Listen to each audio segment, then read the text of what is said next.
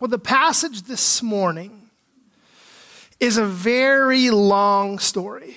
It's three chapters in its entire telling. It's chapters 19, 20, and 21. And, and, and these ta- chapters contain a, frankly, what's a very gruesome tale. And I was hoping to look at the whole story in one sitting, but it just seemed a, a little much today. And um, as I mentioned, it's, it's Super Bowl Sunday. I know people have places to go get. So, so I'm not going to detain you too long. So we kind of split the story in half.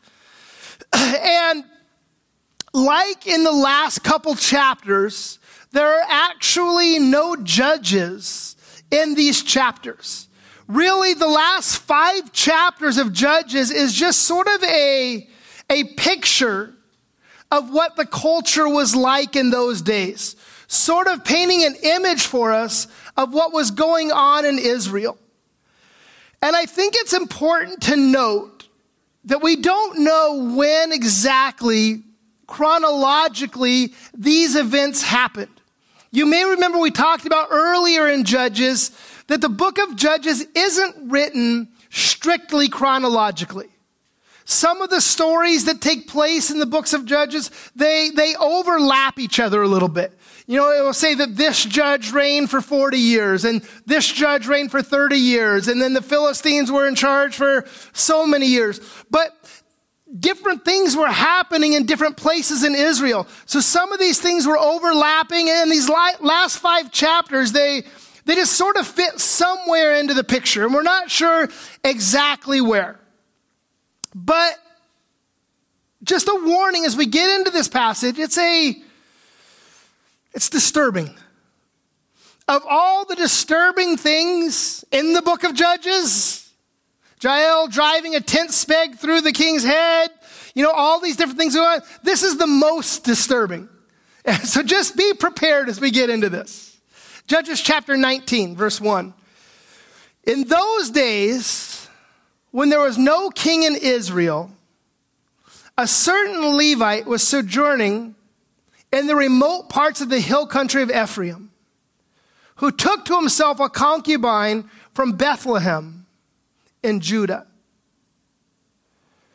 So, as we saw last week, there's this phrase in those days when there was no king in Israel. And that sort of sums up the situation. Pretty much everybody just did whatever they wanted to do. They did what was right in their eyes. Anarchy sort of reigned over the land. I joked last week that it was sort of like Portland, right? It was just anarchy. Nobody, you know, people were doing whatever they wanted. And it was funny, but I spent some time this week in downtown Seattle. I, w- I, I was actually down on 3rd and Pine. And I'm down there, and there's literally, there's a lady out there, and she's got a crack pipe, and she's just smoking away, and there's a cop right across the street. And nobody's doing anything, and literally, not to be gross, but I was stepping over human feces as I was walking down there. And you know, we're, the world is just crazy right now. There's no rule of law. There's no repercussions if you break the law. People are just, they're doing whatever they want to do. And I believe that these, these passages and Judges, while they're disturbing and disgusting and ugly, I think they're important for us to look at and to discuss. Because, man, our culture has a lot of striking similarities to the book of Judges in this time. We're living in a land where everyone is doing what is right in their own eyes. We're living in a time when everyone is doing whatever they feel like doing. And frankly, I feel like it's causing the, the demise of our culture, of our society. I mean, just look at our culture, how, how godless it has become. And just look at the, look at the things we see going on. Little kids being encouraged to change their genders and schools hiding it from the parents. That's insane. Man, all this stuff, I mean, the, the world is just cramming all this different stuff down our throats. And, and, and not only do we see this kind of stuff going on in the schools, you know, and you have drag queen hour in the libraries, but I was reading about this, these, these, I mean, I'm using the air quotes again as I use the word churches that are inviting drag queens in to share their ideology in these churches. Guys, that is lunacy. That is crazy. Right? The Isaiah, the prophet Isaiah in his time, he says this. And I think that it was reflective of his time, but even more now. He says in Isaiah 5:20, "Woe to those who call evil good and good evil, who put darkness for light and light for darkness, who put bitter for sweet and sweet for bitter." I like the Living Bible. It says, "They say that right is wrong and wrong is right." That black is white and white is black. That bitter is sweet and sweet is bitter. That's pretty descriptive of our culture, isn't it? Calling right wrong and wrong right. That's very descriptive of our day. Again, here in the text, as we get into it, like we saw in the last couple chapters, remember we saw Micah's Levite, right? Here's another Levite who is sojourning. And, again, sojourning, it seems like it's a nice way of saying that he was homeless. Right? He's wandering around, as many people were in that day. Remember that people had, had been trying to settle in the land, but last week we saw that the whole tribe of Dan was basically homeless. Right? They're wandering out trying to, to find a homeland, and that's what's going on with this Levite here.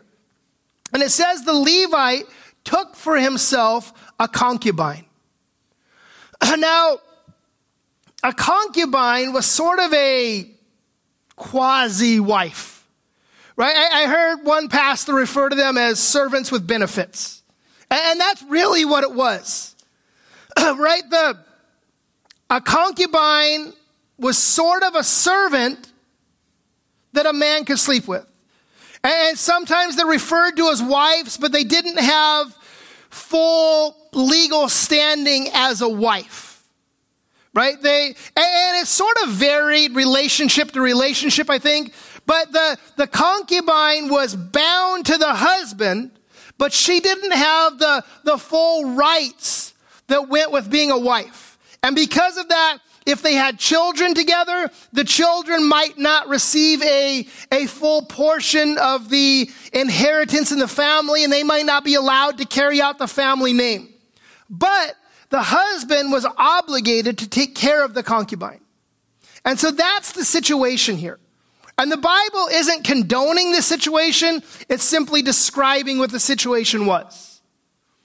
And it says in verse 2 his concubine was unfaithful to him. And she went away from her father's house at Bethlehem in Judah and was there some four months. So the Levite has a concubine that's unfaithful. Now, that word unfaithful, it seems like the ESV, our translation here, it, it softens the language a little bit.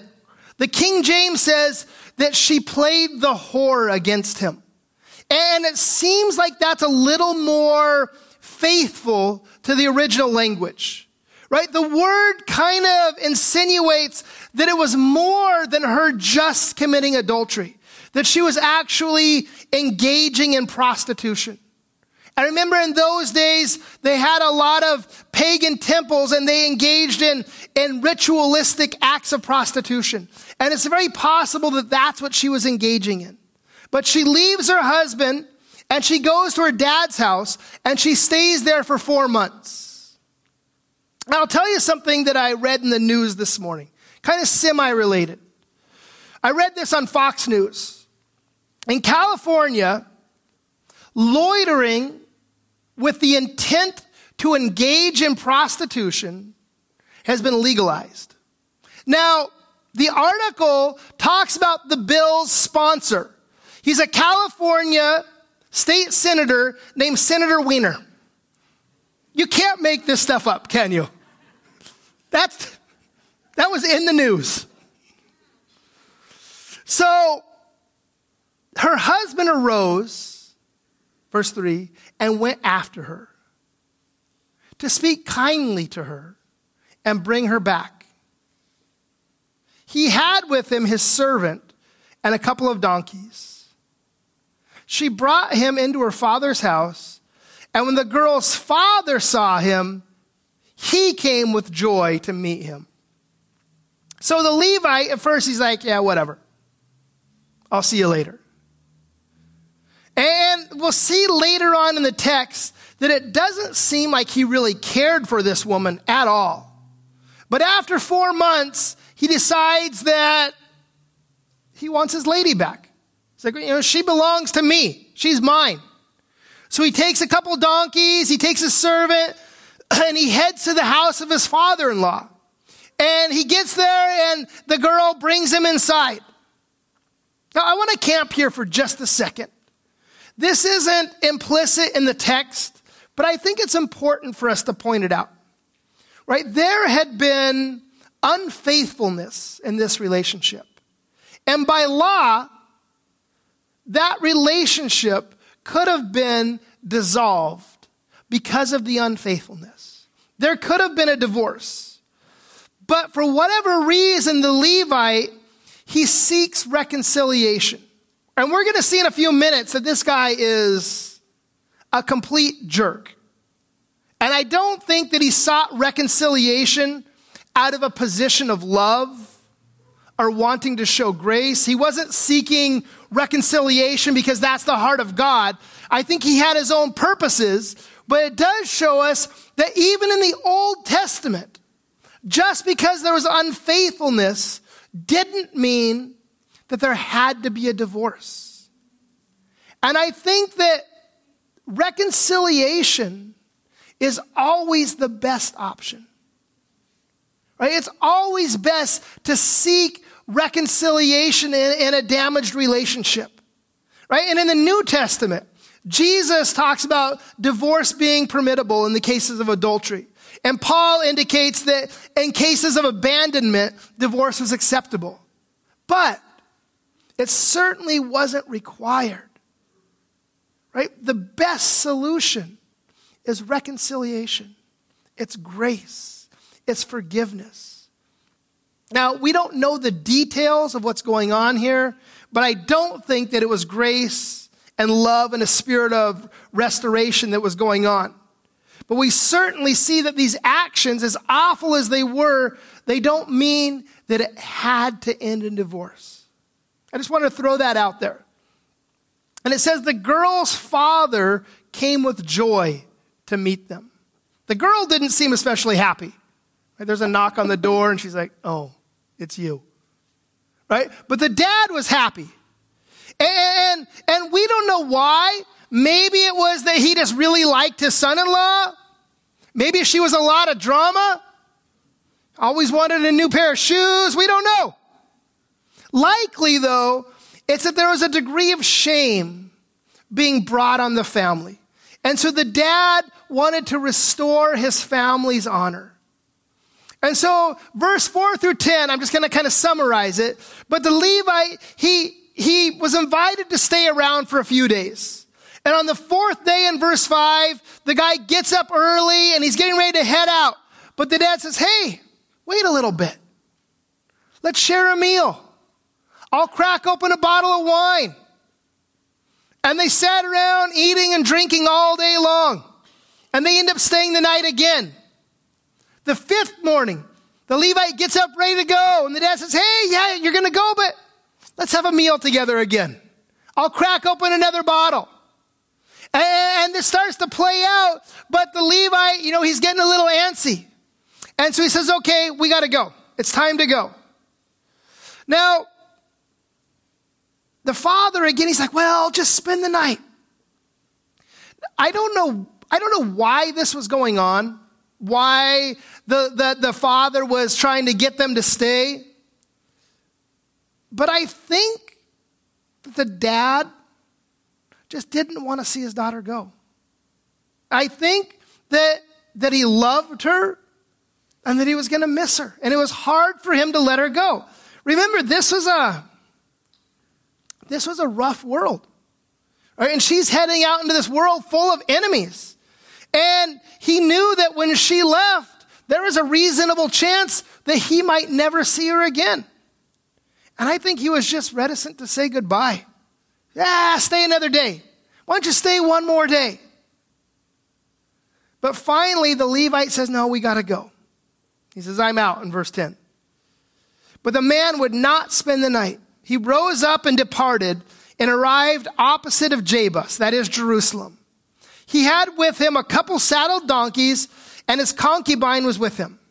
So he arrives near Jebus, and Jebus is a, a city that that time was still occupied by, by the people of the land. It wasn't a Jewish city yet. It would later become Jerusalem. And they were near Jebus. The day was nearly over, and the servant said to his master, Come now. Let us turn aside to this city of the Jebusites and spend the night in it. And his master said to him, We will not turn aside into the city of foreigners who do not belong to the people of Israel, but we will pass on to Gibeah.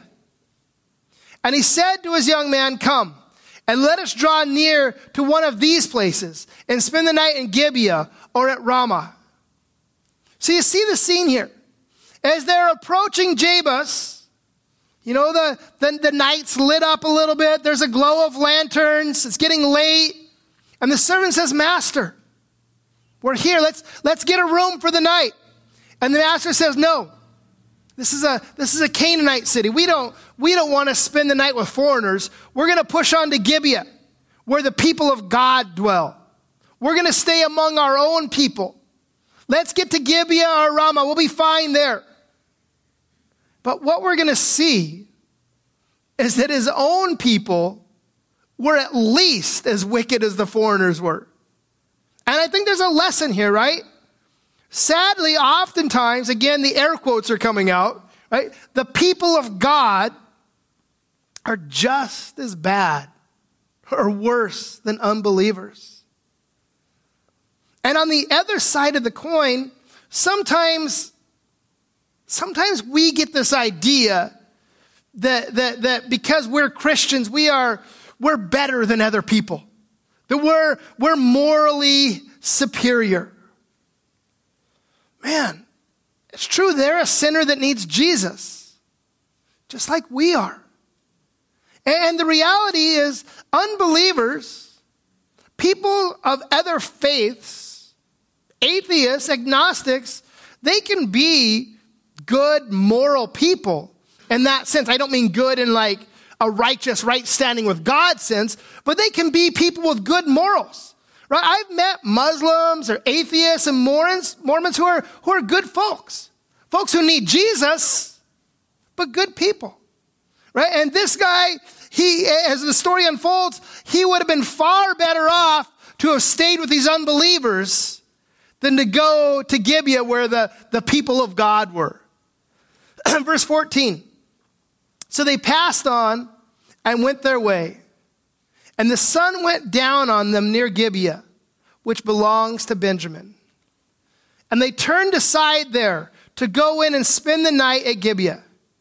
And he went in and sat down in the open square of the city, for no one took them into his house to spend the night. And behold, an old man was coming from his work in the field at evening. The man was from the hill country of Ephraim, and he was sojourning in Gibeah.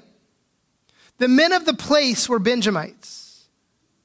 And he lifted up his eyes and saw the traveler in the open square of the city. And the old man said, Where are you going? And where do you come from? And he said to him, We are passing from Bethlehem in Judah to the remote parts of the hill country of Ephraim, from which I come. I went to Bethlehem in Judah, and I am going to the house of the Lord. But no one has taken me into his house. Verse 19 We have straw and feed for our donkeys, and with bread and wine from me and your female servant and the young man with your servants. There is no lack of anything. And the old man said, Peace be to you. I will care for all your wants. Only do not spend the night in the square.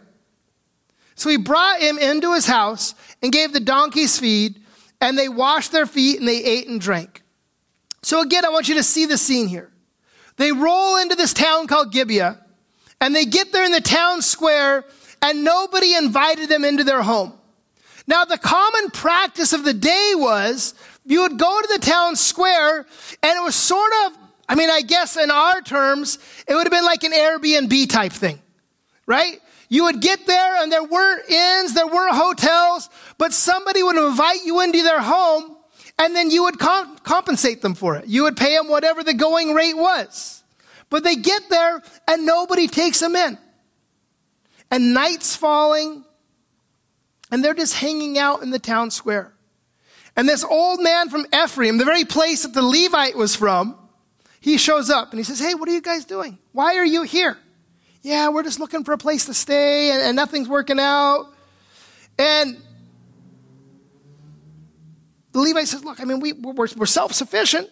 We've got food for our donkeys. We've got everything we need. We just need a place to stay.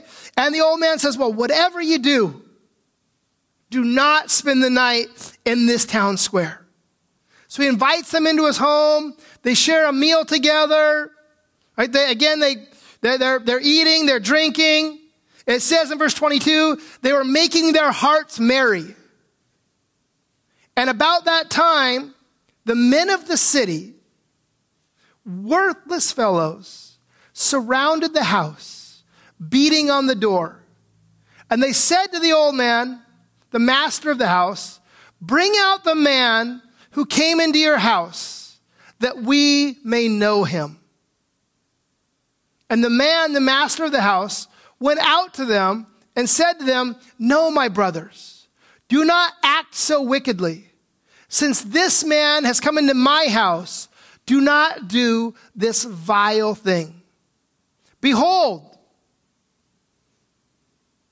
here is my virgin daughter and his concubine. Let me bring them out to you now. Violate them and do with them what seems good to you. But against this man, do not do this outrageous thing. If you're familiar with the Bible, this probably reminds you of Genesis 18 and 19 a little bit. The events that took place in Sodom and Gomorrah. Right? The people here, they're, it says they're making merry, they're eating, they're drinking, they're having a good old time. And these worthless fellows, it said, surround the house. And they're beating on the doors. Right? And, and, to be bold, to be, to be frank, what happens is the homosexual community shows up, making noise, banging on the door, and they say, bring out the man who is visiting you so that we may know him.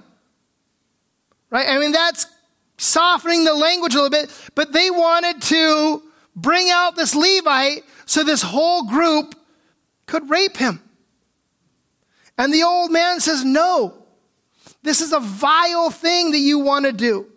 But the men refuse to listen. And so the old man says, Here's my little girl and this man's concubine. Take them and do what you want to them. Just leave this guy alone. Now, there are two things at play here. First, in that culture, women did not have the same value as men. Women were often valued as, as things, as possessions, as something that you could own and trade. And second, there was a sacred oath that a person took by inviting another person into their home. If you brought a guest, if you invited a guest into your home, you were committing yourself to their safety. You are committing your life to their well being as long as they resided with you. And that was not an oath that was lightly broken. And obviously, neither of those things justify what happened. I'm just sort of explaining the mindset of the men involved in this. And I have to tell you, you know, I've taught judges several times in the past, but not in the last nine years. That's to say, not since I've been a, a father to little girls. And for those of you guys who are parents, those of you guys who are dads, you know that there's something different about being a girl daddy, isn't there? And I, you know, I, I love my boys. I adore my boys. My three boys are older. You know, but my three boys, they're out climbing a tree and they fall. And I, suck it up, get up. They fall down, go wash it off. Go spit on it and put some duct tape on it. You'll be fine. Right? But my little girls, man, I just, it breaks my heart when anything happens to them. And there's just a special bond with, I think, with daddies and their little girls. And, and, and it just, it kind of changes a man, I think. And reading through this passage this time around, it was, it was hard for me even to study. And, and I'll confess, I spent hours probably this week just kind of staring at my computer screen, not sure where to go with this passage, not sure how to, how to unpack this. Right? It, it, it's hard to, it's hard to read and it's hard to teach through. And, and I'm, you know, I, I had a very unexpected emotional reaction studying this story this time around. I look at this, and both of these men were willing to sacrifice the women in their lives. One of them willing to sacrifice his little daughter, and the other willing to sacrifice what basically amounted to his wife. One in order to save his reputation, the other in order to save his skin. And these guys, in my mind, are utterly deplorable characters. I mean, if I can be frank, they disgust me. Unwilling to stand up and to protect the vulnerable people in their lives. Ready to turn over their wives and their daughters to be raped rather than to stand up and to protect their own families. But the men would not listen to them, verse 25. So the man seized his concubine and made her go out to them. And they knew her and abused her all night until the morning. And as the dawn began to break, they let her go. And as the morning appeared, the woman came and fell down at the door of the man's house where her master was until it was light. So the Levite he opens up the door and he shoves his concubine out and he slams the door. And it's very graphic. It says they raped her and abused her all night long until morning. As soon as the sun comes up, they let her go. And she makes her way back to the old man's house and she falls down and collapses on the porch. Gentlemen, if you're not angered at the reading of this, there's something broken inside of you. Let me say this. As Christians, particularly as Christian men, I believe that we have a high calling. I believe that we are called to stand up for those who cannot stand up for themselves. We are called to defend those who can't defend themselves. When we see or hear or witness injustices like this, we should be angry. Right? Jesus, our role model. Remember what he said? He says, Man, you mess with one of my little ones? It'd be better if you just tied a giant rock around your neck and jumped into the ocean than to face what I'm going to do to you. Right? That's the God that we serve. That's the example that he sets before us. Jesus was loving. Jesus was gentle. Jesus was a man who hated injustice. And we saw that when he goes into the temple and he sees the people being taken advantage of and he goes over and he, and he starts kicking over tables and driving the money changers out. He was angry when people were taken advantage of, when they were abused, when they suffered. Verse 27. And her master rose up in the morning. What does that indicate? He rose up. He had a good night's sleep while all this is going on.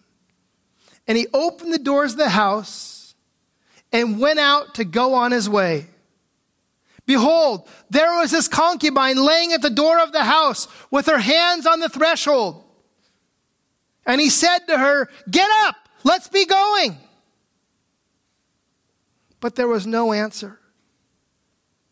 Then he put her on the donkey, and the man rose up and went away to his home.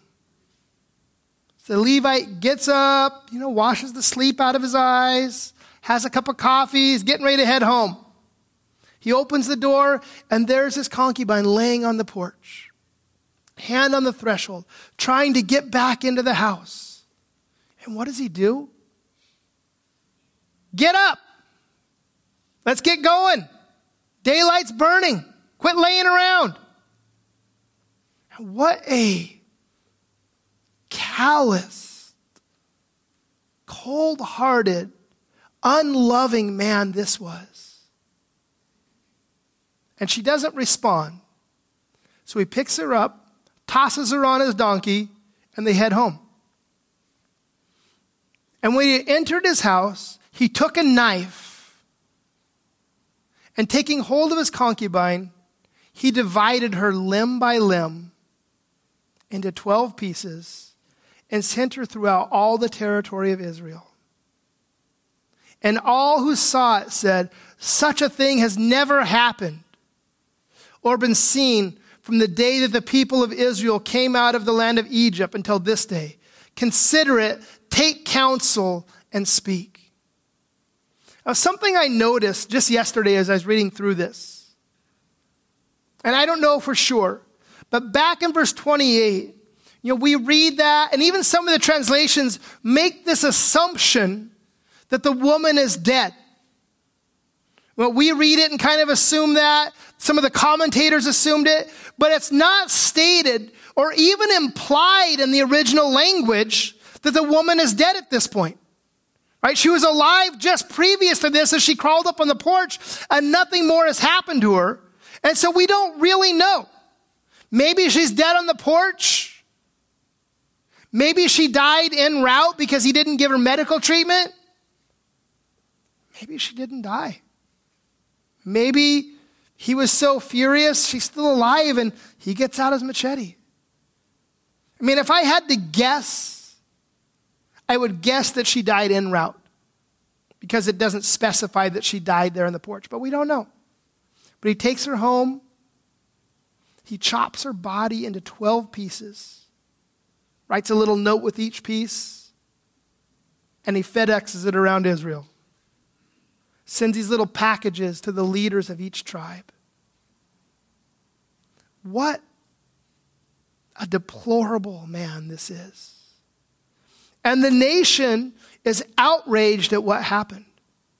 Right? And at this point, I don't think it was outrage at what happened in Gibeah. They're outraged at this man. They didn't know the whole story yet, and they're outraged that he chopped up this lady and sent her, sent her all over the place.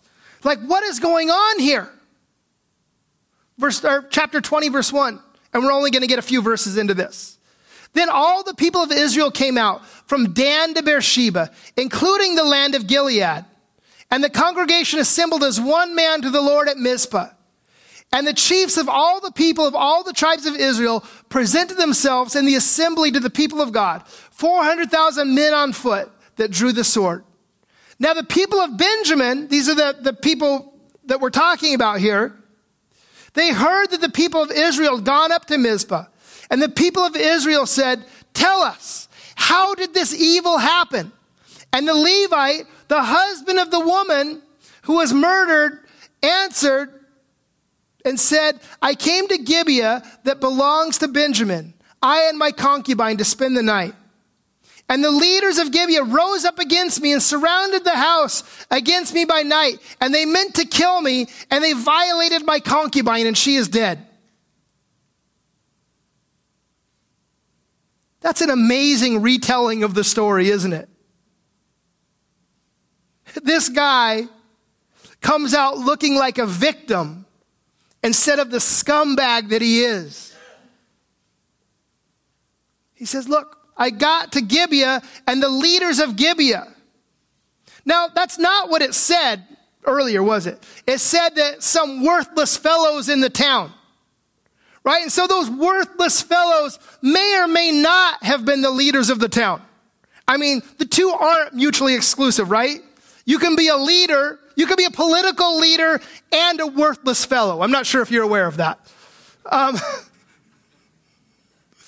so I took hold of my concubine and cut her in pieces and sent her throughout all the country of the inheritance of Israel. For they had committed abomination and outrage in Israel. Behold, you people of Israel, all of you, give your advice and counsel here. So all the people, they come for battle from Dan to Beersheba. And they, that, as we talked about last week, that kind of means from north to south, the whole country. And they gathered together and presented themselves ready for battle. And all the people arose as one man, verse 8, saying, None of us will go to his tent, and none of us will return to his house. But now this is what we will do to Gibeah. We will go up against it by lot and we'll take 10 men of a hundred throughout all the tribes of Israel, a hundred from a thousand, and a thousand from 10,000 to bring provisions for the people. And when they may, then they may come and repay Gibeah of Benjamin for all the outrage they have committed in Israel. So all the men of Israel gathered against the city, united as one man. And the rest of the chapter outlines the battle between Israel and Benjamin, and we'll touch on that a little bit next week. But we're going to close here. And, you know, I, I don't know what to say. Right? This is a bizarre, dark passage. But a couple things to remember.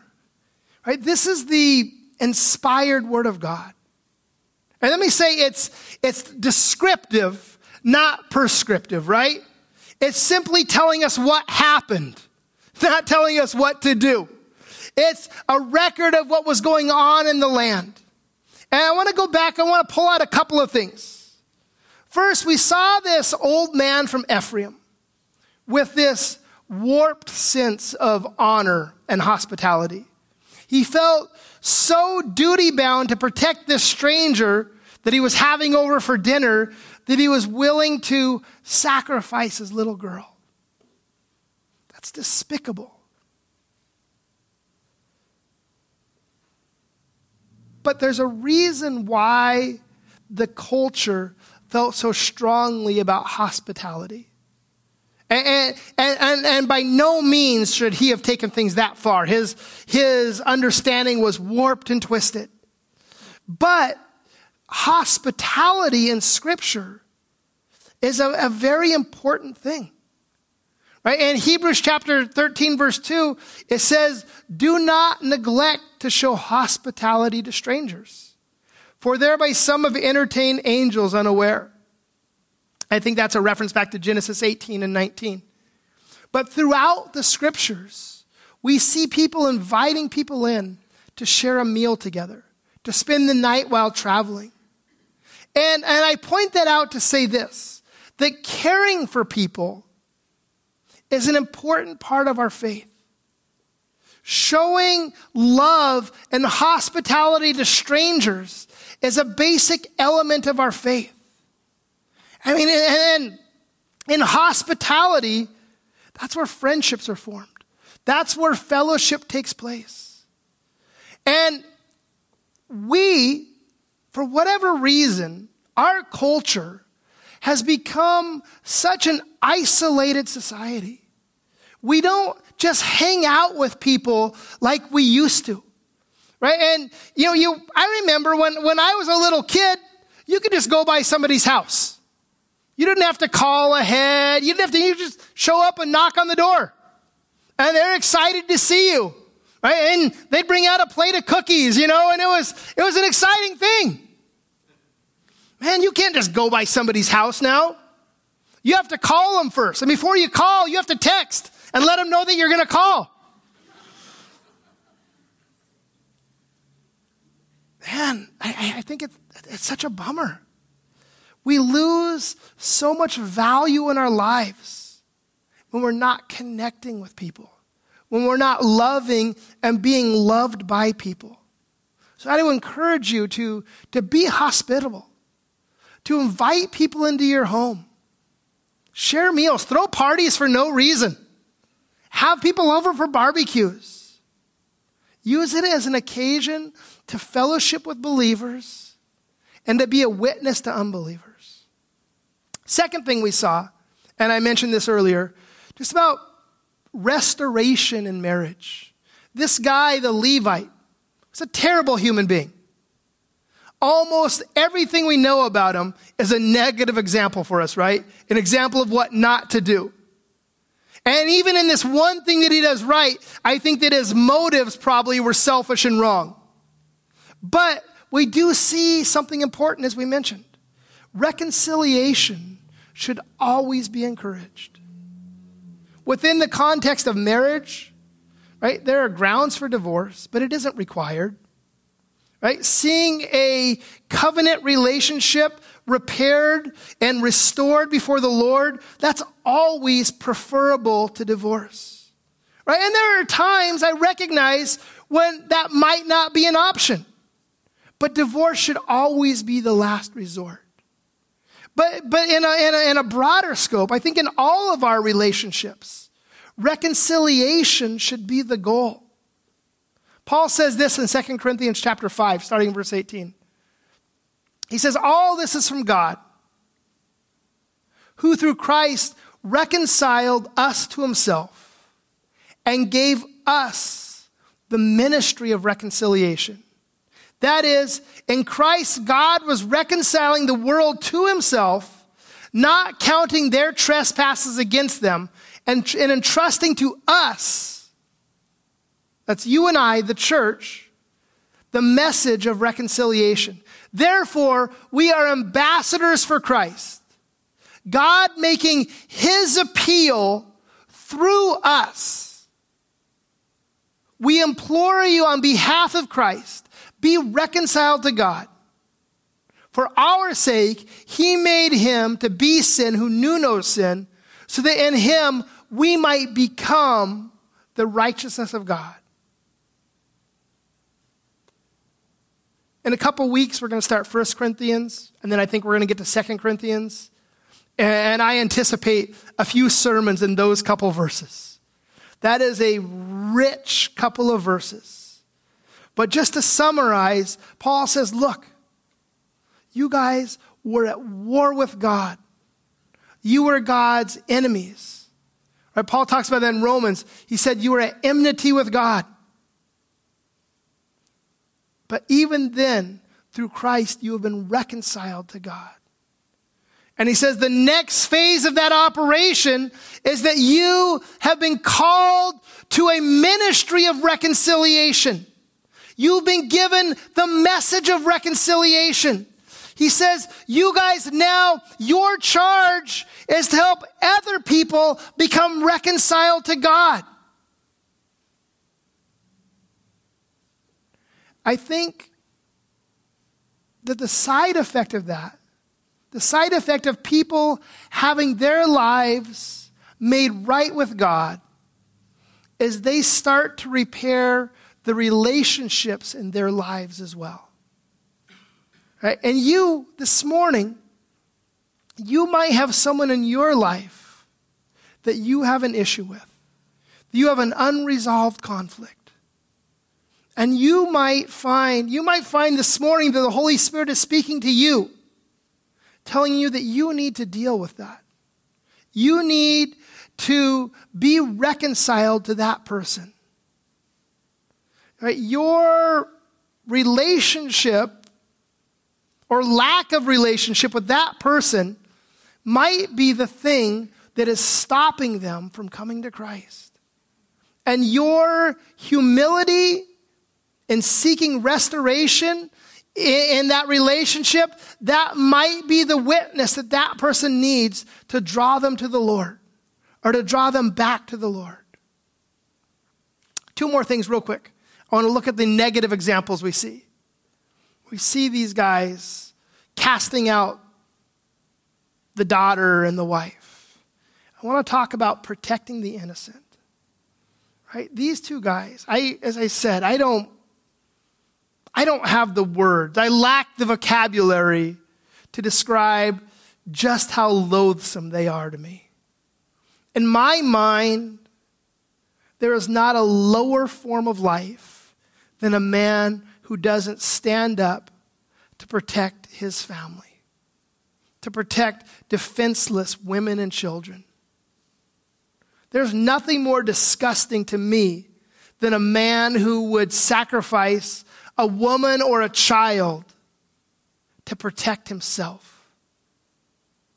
James, in his letter to the church, he says, Religion that is pure and undefiled before God the Father is this to visit orphans and widows in their affliction, and to keep oneself unstained from the world. James says, Look, you want to be religious, you want to be right before God? He says, True religion is this meeting the needs of widows and orphans, ministering to the needs of women and children who can't take care of themselves. Gentlemen, that's the kind of man that we are called to be.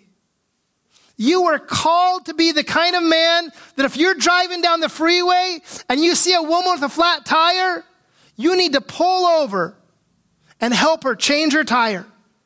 Right? If you're in a situation and you see a man abusing a woman, you better not say, Oh, that's not my business if you're a Christian man, because your business as a Christian man is to help protect those who are weaker than you. Lastly, we see, I guess I would call it the devaluation of women in this passage. We see here a very low value placed on women.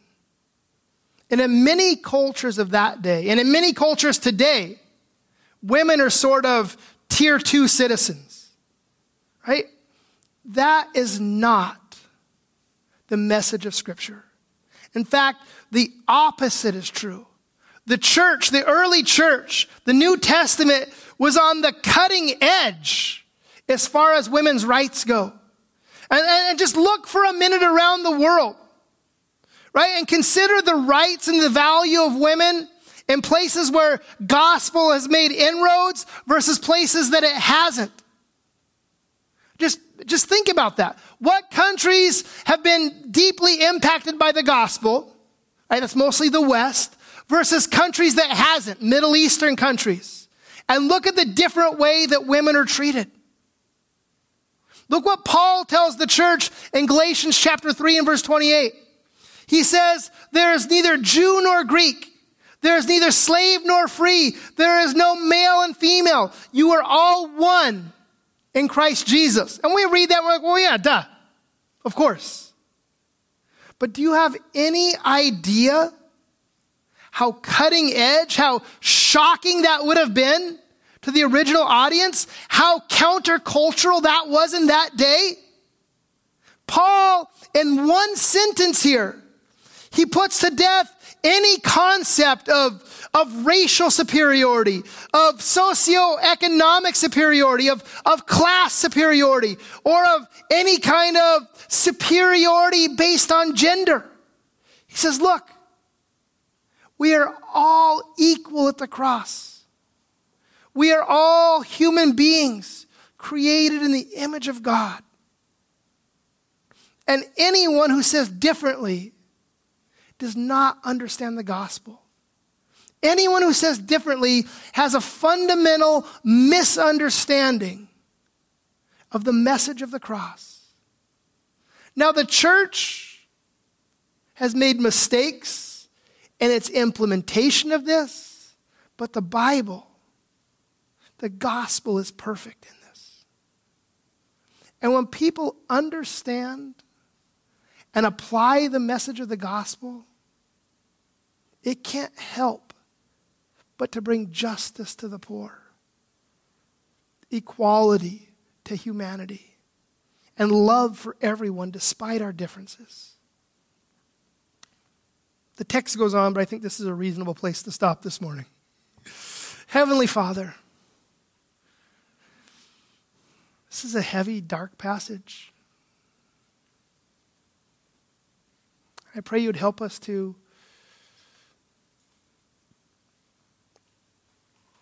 just extract these grains of truth, these lessons that we can apply to our lives, Lord. And help us to walk them out. Help us to be the women, men and women that, you, that you've called us to be, Lord. We pray that in your name, Jesus. Amen.